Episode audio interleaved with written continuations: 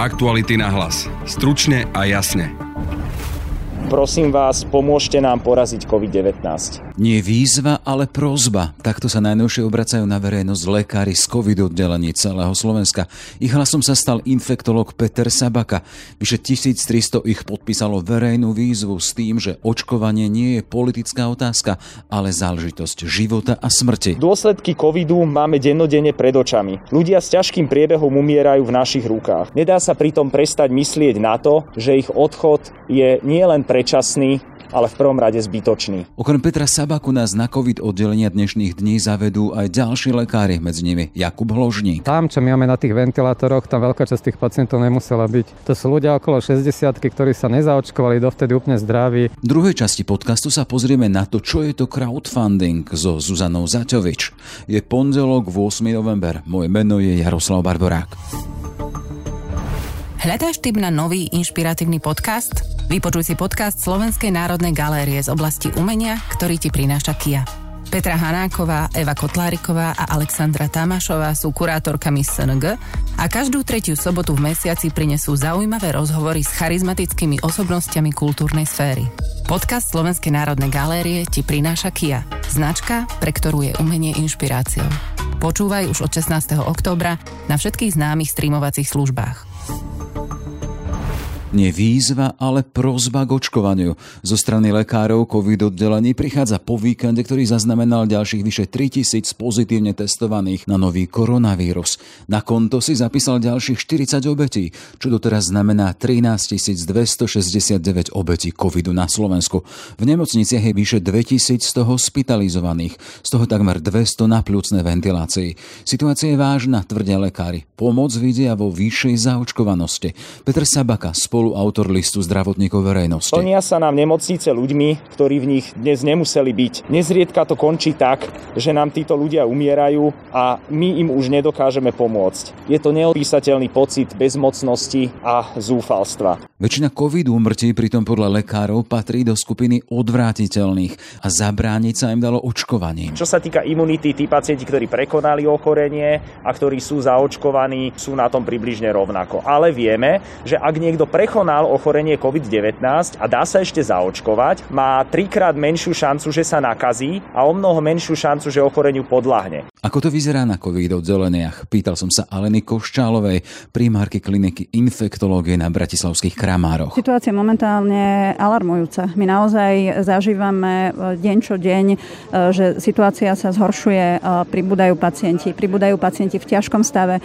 My vidíme, že zase sa dostávame na hranu kapacít, najmä tých lôžok, na ktorých poskytujeme intenzivistickú starostlivosť, takže tí pacienti ležia potom na bežných lôžkach, kde tá starostlivosť je podstatne komplikovanejšia a e, kde považujeme túto situáciu za mimoriadne smutnú, je, že sa jej naozaj dalo predísť. Čiže tí pacienti, ktorí sa dostávajú dnes do nemocnice, veľká väčšina z nich v tej nemocnici byť nemusela, keby sa dala zaočkovať. Mnohí z nich si to aj uvedomia, ale bohužiaľ vtedy už je neskoro. Vy ste jeden front, ktorý teda vyzýva k očkovaniu a bojujete s covidom, ale mám tu druhý front, silnú skupinu antivaxerov, medzi ktorými sú aj vplyvní politici, ktorí sa spravujú ako správajú vo verejnom priestore, hovoria o tom teda, že očkovanie a teda to nie je dôležité. Ako nazvať takéto správanie časti politickej scény? Hm, my nie sme tu na to, aby sme nejakým spôsobom kritizovali alebo súdili, ako sa niekto správa. Čo môžeme len povedať, je, že naozaj ako spoločnosť by sme dnes mali byť schopní ťahať za jeden povraz. Sme naozaj v situácii, ktorá musí byť označená e, za kritickú a v kríze je naozaj čas spojiť všetky sily E, aj tých, ktorí za normálnych okolností možno úplne spolu nesúhlasia a naozaj pozrieť sa na tie fakty, ktoré sú dnes úplne jasné. A ak sa pozeráme na fakty, tak e, nerozumiem tomu, ako vôbec nie, niekto z hoci ktorého spektra, či už politického alebo medicínskeho, môže nejakým spôsobom nepodporiť očkovanie. Ale predsa ľudské vás to nehneva, keď predsa na dennej báze stojíte nad lôžkami ľudí, ktorí trpia a na druhej strane vidíte také ľahkovážne teda vystupovanie v médiách. Sme ľudia, takže ľudsky samozrejme, že nás to hnevá. Toľko teda Alena Košela, všetko dobre, majte sa. Pekný deň. Pán doktor Jakub Hložník z Petržalskej nemocnice. Ja len zaujíma, že s čím sa stretávate, keď si prišli k tej, takéto výzve? No u nás vlast, teda ja sa stretávam s tými najťažšími pacientami, ja robím na oddelení anesteziológie intenzívnej medicíny. Tam je vlastne už vrchol toho ľadovca, tam sú tí pacienti, kde už zlyhala konvenčná liežba a končia na umelej ventilácii plúc. Viac menej sedí to, ako bolo aj v tej výzve, že väčšina tých pacientov sú neočkovaní. Čiže mohlo sa tomu zabrániť, aby skončili či už v nemocnici, alebo aj na tej umelej plúcnej ventilácii, kde tá šanca na prežitie už je potom fakt, že mala. Je dôvod až takejto výzve, tá situácia je naozaj tak vážna? Áno, tá situácia je vážna. Aj vážna nielen pre neočkovaných pacientov, ale samozrejme aj pre očkovaných, vlastne pre všetkých, lebo sa obmedzuje tá biela zdravotná starostlivosť. Biela zdravotná starostlivosť znamená, že bežné plánované výkony, samozrejme akutné výkony, onkologickí pacienti za všetko robili, lebo to vznikajú také dezinformácie, že sa nerobia vôbec žiadni pacienti, to nie je pravda, tí sa robia ale plánované výkony, ako ja neviem, kolena, endoprotézy, to sa musí odkladať, no a tí pacienti samozrejme trpia, však tí pacienti majú bolesti alebo nejaké iné problémy a všetka tá zdravotná starostlivosť sa teraz tlačí pred nami, sa to posúva do ukončenia vlny. Ako sa vám počul ako lekárovie človeku, ktorý stojí nad lôžkami pacientov s ťažkými prípadmi, priebehmi covidov, to keď sa tu hovorí, že to nie je vážna vec, že sa netreba dať očkovať, že teda nechajme to na nech sa rozhodnú sami a je to z úzaj dosť vplyvných politikov. Áno, mne sa to veľmi zle počúva, lebo my to vidíme, že tá situácia je úplne iná, ako to oni prezentujú. Ľudia neveria, dokonca neveria, no neveria ani mne, moji známi, tak už fakt je to potom ťažko tých ľudí asi presvedčiť a teda čo ma najviac teda určitým spôsobom nahnevalo, boli teraz tie výzvy aj vo vláde, že vlastne aby, tí, aby, aby sa nesprísňovali tie opatrenia. Veď vidíme z tých okolitých krajín vlastne, že jediný spôsob ako prinútiť, nechcem ho, že prinútiť, ale podporiť to očkovanie sprísnenie opatrení, bohužiaľ. Lebo ľudia si často sa očko nie kvôli tomu, aj boli zdraví, ale aby povedzme mohli ísť do reštaurácie alebo do práce, čiže asi je to jediná cesta sprísniť opatrenia, zvýši sa zaočkovanosť a to ochorenie vlastne zniží sa potom aj výskyt toho ochorenia. E, vo svojej pozícii lekára ste e, bezradní alebo vidíte nejaké to svetielko na konci tunela s tými prostriedkami, ktoré máme? Ako svetielko je, veď určite tá pandémia skončí, ale za akými obeťami, viete. No, čiže tí ľudia tam, čo my máme na tých ventilátoroch, tam veľká časť tých pacientov nemusela byť. To sú ľudia okolo 60 ktorí sa nezaočkovali, dovtedy úplne zdraví, čiže on tam nemusel musel byť ten pacient a mohol, a, a hovorím, keď už je na ventilátore ten pacient, tá prognoza je veľmi zlá. A teraz sa mi dokonca zdá, že ten priebeh u tých pacientov je ešte horší ako teda tých kritických, ako to bolo v druhej vlne. Máte skúsenosť aj toho teda, že sa rozprávali s nimi, počúvali ste ich príbehy po prípade reakcie na to, ako to zvládli, keď to zvládli? Tak viete, čo si u nás, u nás tí pacienti, oni sú na umelom spánku. Tam si moc nepamätajú, oni niektorí tam boli mesiac, tak nevedia, kde mesiac boli. To, našťastie si to teda nepamätajú, lebo to určite není príjemné byť niekde na tých hadičkách a mať hadicu v dýchacích cestách a byť ventilovaný. No ale čas pacientov samozrejme sa s nami už to nepodeli, lebo sú tu není. No. A sa to znova vrácia, sa myslí, že ľudia sa poučia, ale sa nepoučia naučili, veria všelijakým dezinformátorom, neveria nám lekárov v nemocniciach, tak už čo na to povedať, to už je ako... No. Čo na to povedať? Povedal, nie čo na to povedať, lebo ja to stále, a keď sa ma niekto pýta, veď predsa nejdem sa dať, nejdem sa dať opraviť auto, ja neviem, k inštalátorovi, idem k automechanikovi, no oni za to počúvajú rôznych dezinformátorov na tých sociálnych sieťach, veria im. Ja som ja mám dokonca skúsenosť s pacientom, ktorý ku nám došiel, ten bol iba na kyslíku zatiaľ a ten tiež povedal, že uveril tým hlúpostiam, ktoré sa šíria po internete a skončil u nás. A to bol človek, ktorý má 41 rokov, že ten by tam určite nebol, keby sa zaočkoval. No. Že veľká pomoc je práve očkovanie. No je určite, to není sú naše, tu, tu sa niekto tvári, že to na Slovensku niekoho niečo nutím, ale to sú, to sú vlastne fakty z celého sveta. No tam je 80 až 90 ľudí v nemocniciach sú neočkovaní. A na tie umelé pucné ventilácie to ešte vypuklejšie lebo tam už naozaj končia tí najhoršia. Tam je možno maximálne tých 10-15% zaočkovaných, ostatní sú všetko neočkovaní, tí pacienti. Teda Jakub Hložník. Ďakujem pekne. Zdravotníkom vyjadril podporu aj rezortný minister Vladimír Lengvarský. Veríte, že vláda odobrí sprísnenie pandemických opatrení, ako ich navrhlo konzílium odborníkov ešte v závere minulého týždňa? Počítajú s obmedzeniami pre nezaočkovaných, COVID pasmi do zamestnania či s dočasným prerušením prezenčného vyučovania v bordových a čiernych okresoch. Verím, že teda opatrenia, ktoré navrhuje konzílium, budú akceptované. O opatreniach bude rokovať aj koaličná rada, ako oznámil premiér Eduard Heger. Tá zhoda je na tom, že potrebujeme konať ráznejšie. Jednoznačne sa ukazuje, že žiaľ ľudia opatrenia nedodržiavajú. Covid-automat je nastavený dobre, ale pokiaľ sa nedodržiava, ako by neexistoval, takže potrebujeme prísť e, s rozhodnutiami, ktoré budú ráznejšie z hľadiska dodržiavania opatrenia, ale aj ďalšie veci, ktoré sa týkajú odporúčania konzilia. O ďalších informáciách vás budeme priebežne informovať zrejme na vláde. Projekt StartLab SK, to je projekt, ktorý funguje už 6. rok a čo som si vygooglil, tak e, vyzbieral vyše 3,5 milióna eur v rámci crowdfundingu. No a človekom, ktorým v ňom pracuje a momentálne dokonca vydáva učebnicu crowdfundingu, je Zdona Zatovič. Deň. Dobrý deň. No a od mikrofónu pekný deň želá Brane Robšinský. No, tak povedzme, chcem vydať nejakú knižku, tak som treba vydal knižku o moderovaní, alebo niekto chce rekonštruovať detské ihrisko pri škôlke, prípadne nejaký park, kde býva, alebo taký povestný prípad si možno mnohí pamätáme, romskú športovkyňu v balerinkách. Potrebovala športovú obu, potrebovala nejaké tréningy zaplatiť a tak ďalej. No a ide na ten startup, aby to vyzbieral. Ale predpokladám, že má to nejaké pravidla. Že to asi nefunguje tak, že mám nápad, napíšem o tom 5 viet a zrazu sa mi pohrnú tie eurá. Milím sa? Určite má to nejaké pravidla. Možno sa vrátim k tomu, čo ste hovorili, k tým konkrétnym príkladom. Aj tam už sú nejaké rozdiely, ktoré vychádzajú z nejakých pravidiel. Napríklad bežkyňa, ktorá by potrebovala nové topánky a chce, aby ľudia podporili iba svojimi darmi a neponúka im za to nejakú protihodnotu, tak je vhodné, aby išla na nejaké platformy typu ľudia ľuďom, kde ju môžu ľudia svojimi darmi podporiť. Pokiaľ vzniká projekt, kde je na konci nejaký produkt, alebo aj môže to byť hociaká vec, kde ten realizátor vie podporovateľom ponúknuť istý typ odmeny, tak potom je vhodné využiť odmenový crowdfunding.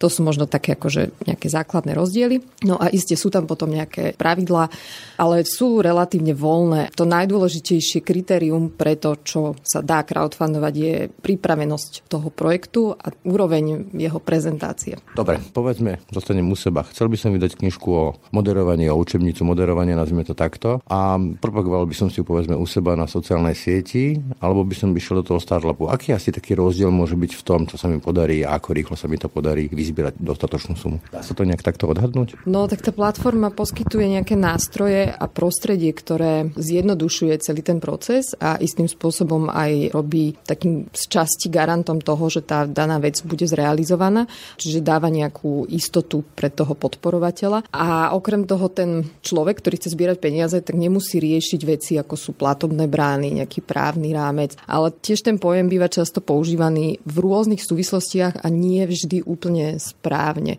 Niekedy sa tam práve pletie to, že čo je darcovstvo, čo je odmeňový crowdfunding, potom je investičný crowdfunding, pôžičkový crowdfunding a celé sa to akože zastrešuje tým jedným pojmom a nie je to úplne korektné, lebo vždy tie vzťahy sú iné.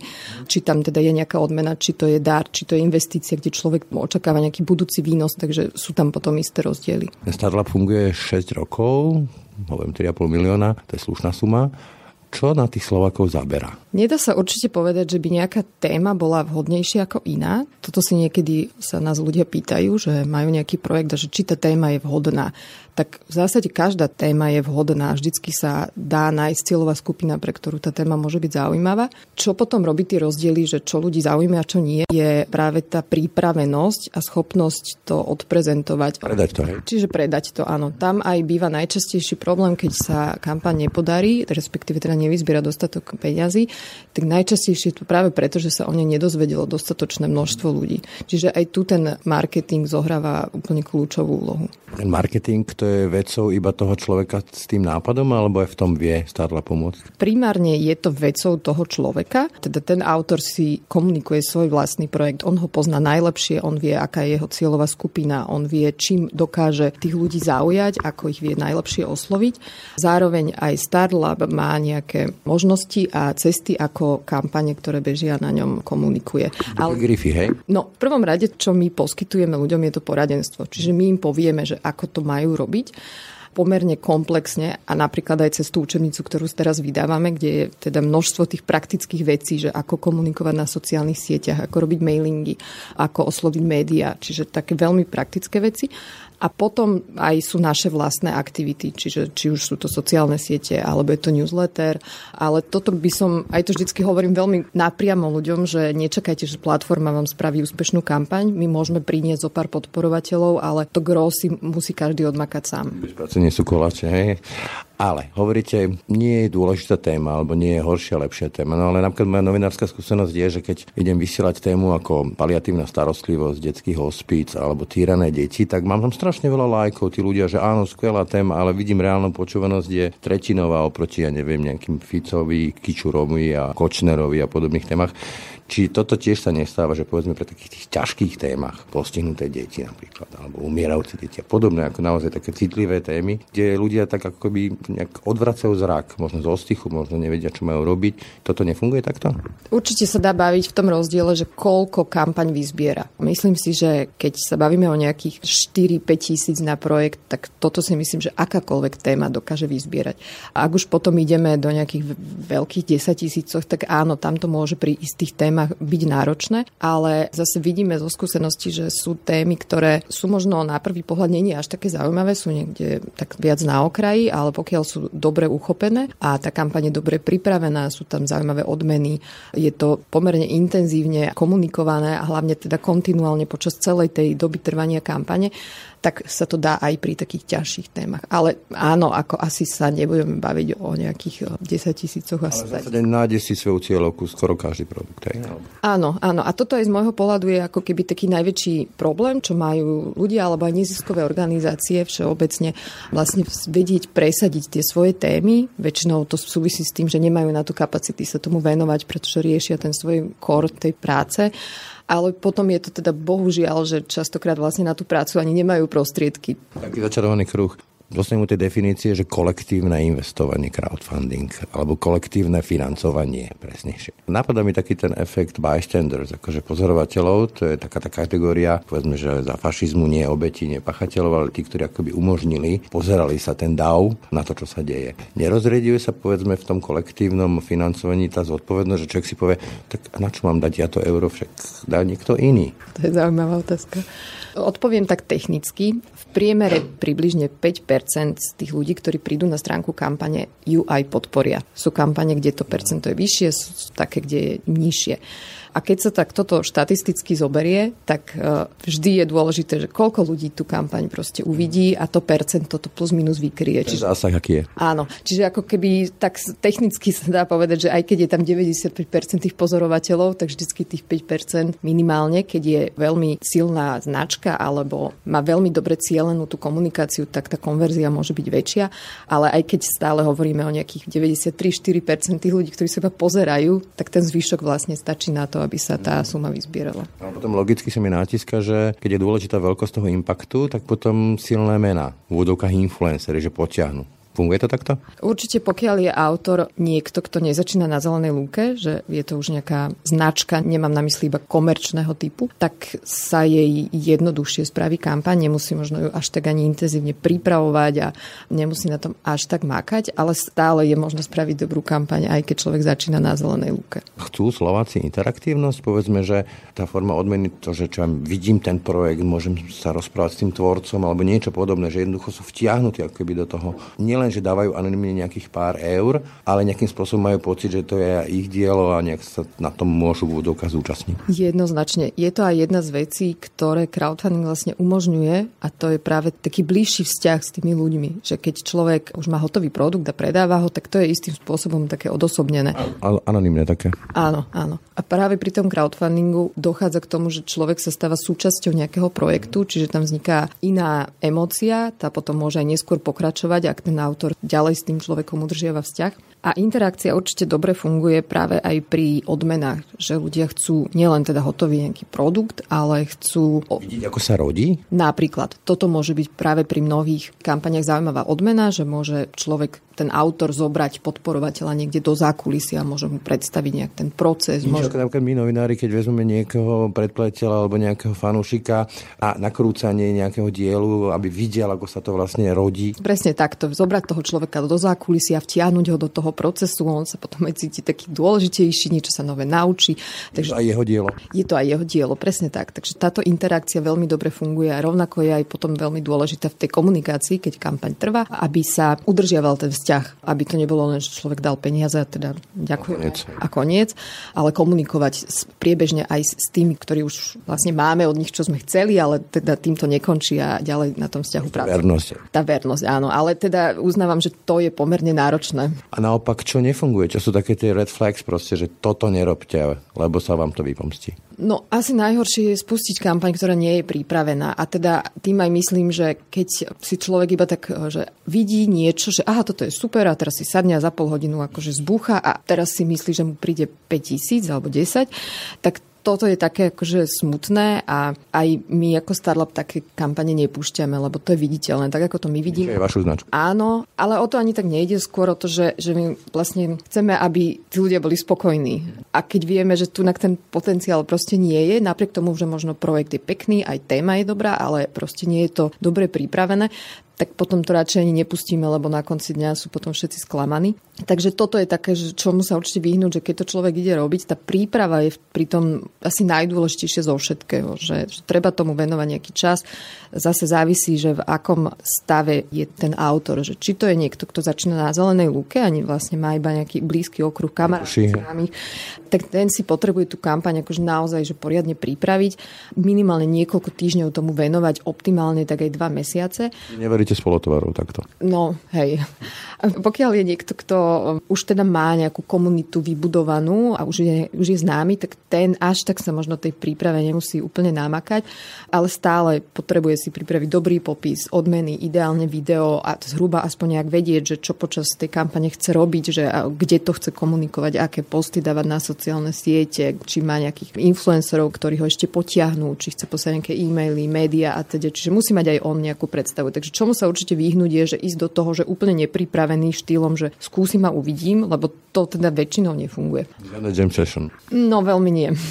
A môže sa stať, akože vždycky je strašne ťažké povedať, že niečo in general, že nefunguje, alebo určite funguje, lebo to strašne závisí, že aký je projekt, kto je ten človek. Neexistujú instantné riešenia proste. Nie, nie, určite, určite nie, ale teda vo všeobecnosti, akože nefunguje to moc, že skúsime, uvidíme. A niekedy aj to sa stane. Príklad takého naozaj, že failu komplikovanosť. Nechcem asi ísť úplne že do nejakých konkrétnych príkladov, keď ma jeden napadá, ale bohužiaľ je ich viacej, že ten autor si vymyslí niečo, čo on, keď to vysvetlí komplexne, tak je to super. Lenže na to, aby to ten človek pochopil, tak musí ho 10 minút počúvať alebo čítať niečo strašne dlhé a veľmi akože zapájať. eurofondy. Niečo na tento štýl a potom na konci dňa, že je to síce super, ale nikto tomu nerozumie a vlastne to ani nikoho nezaujíma.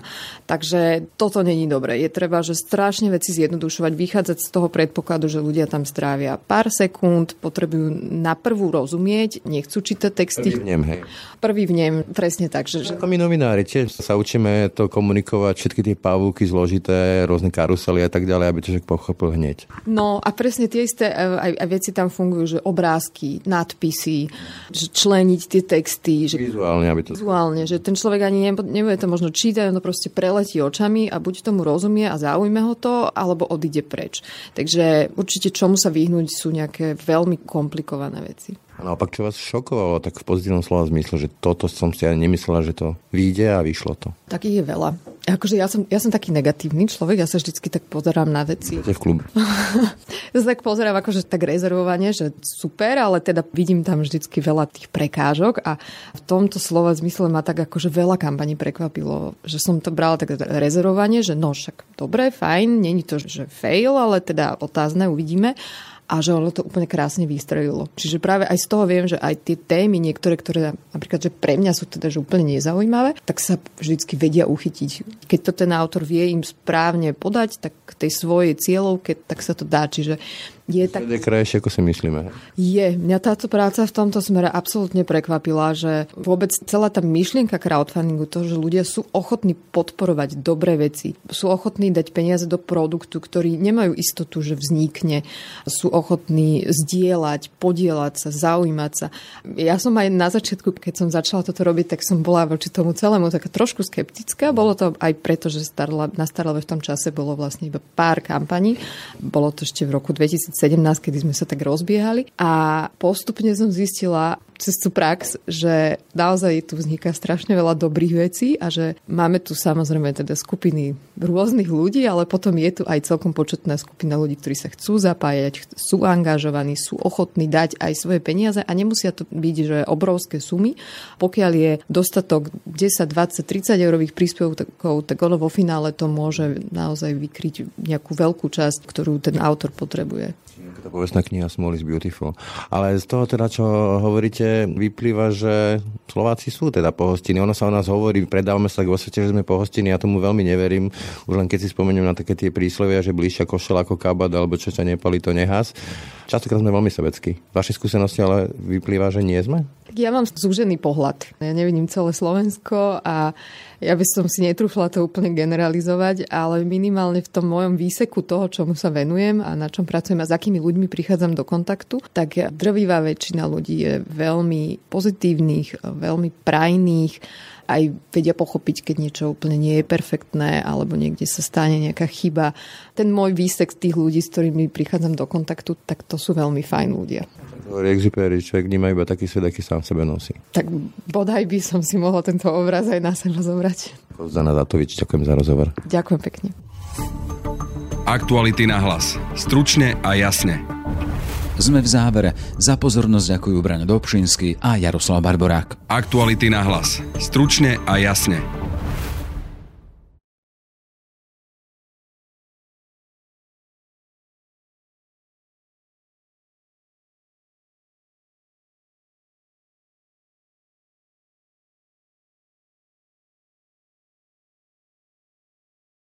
Brian Dobšinský.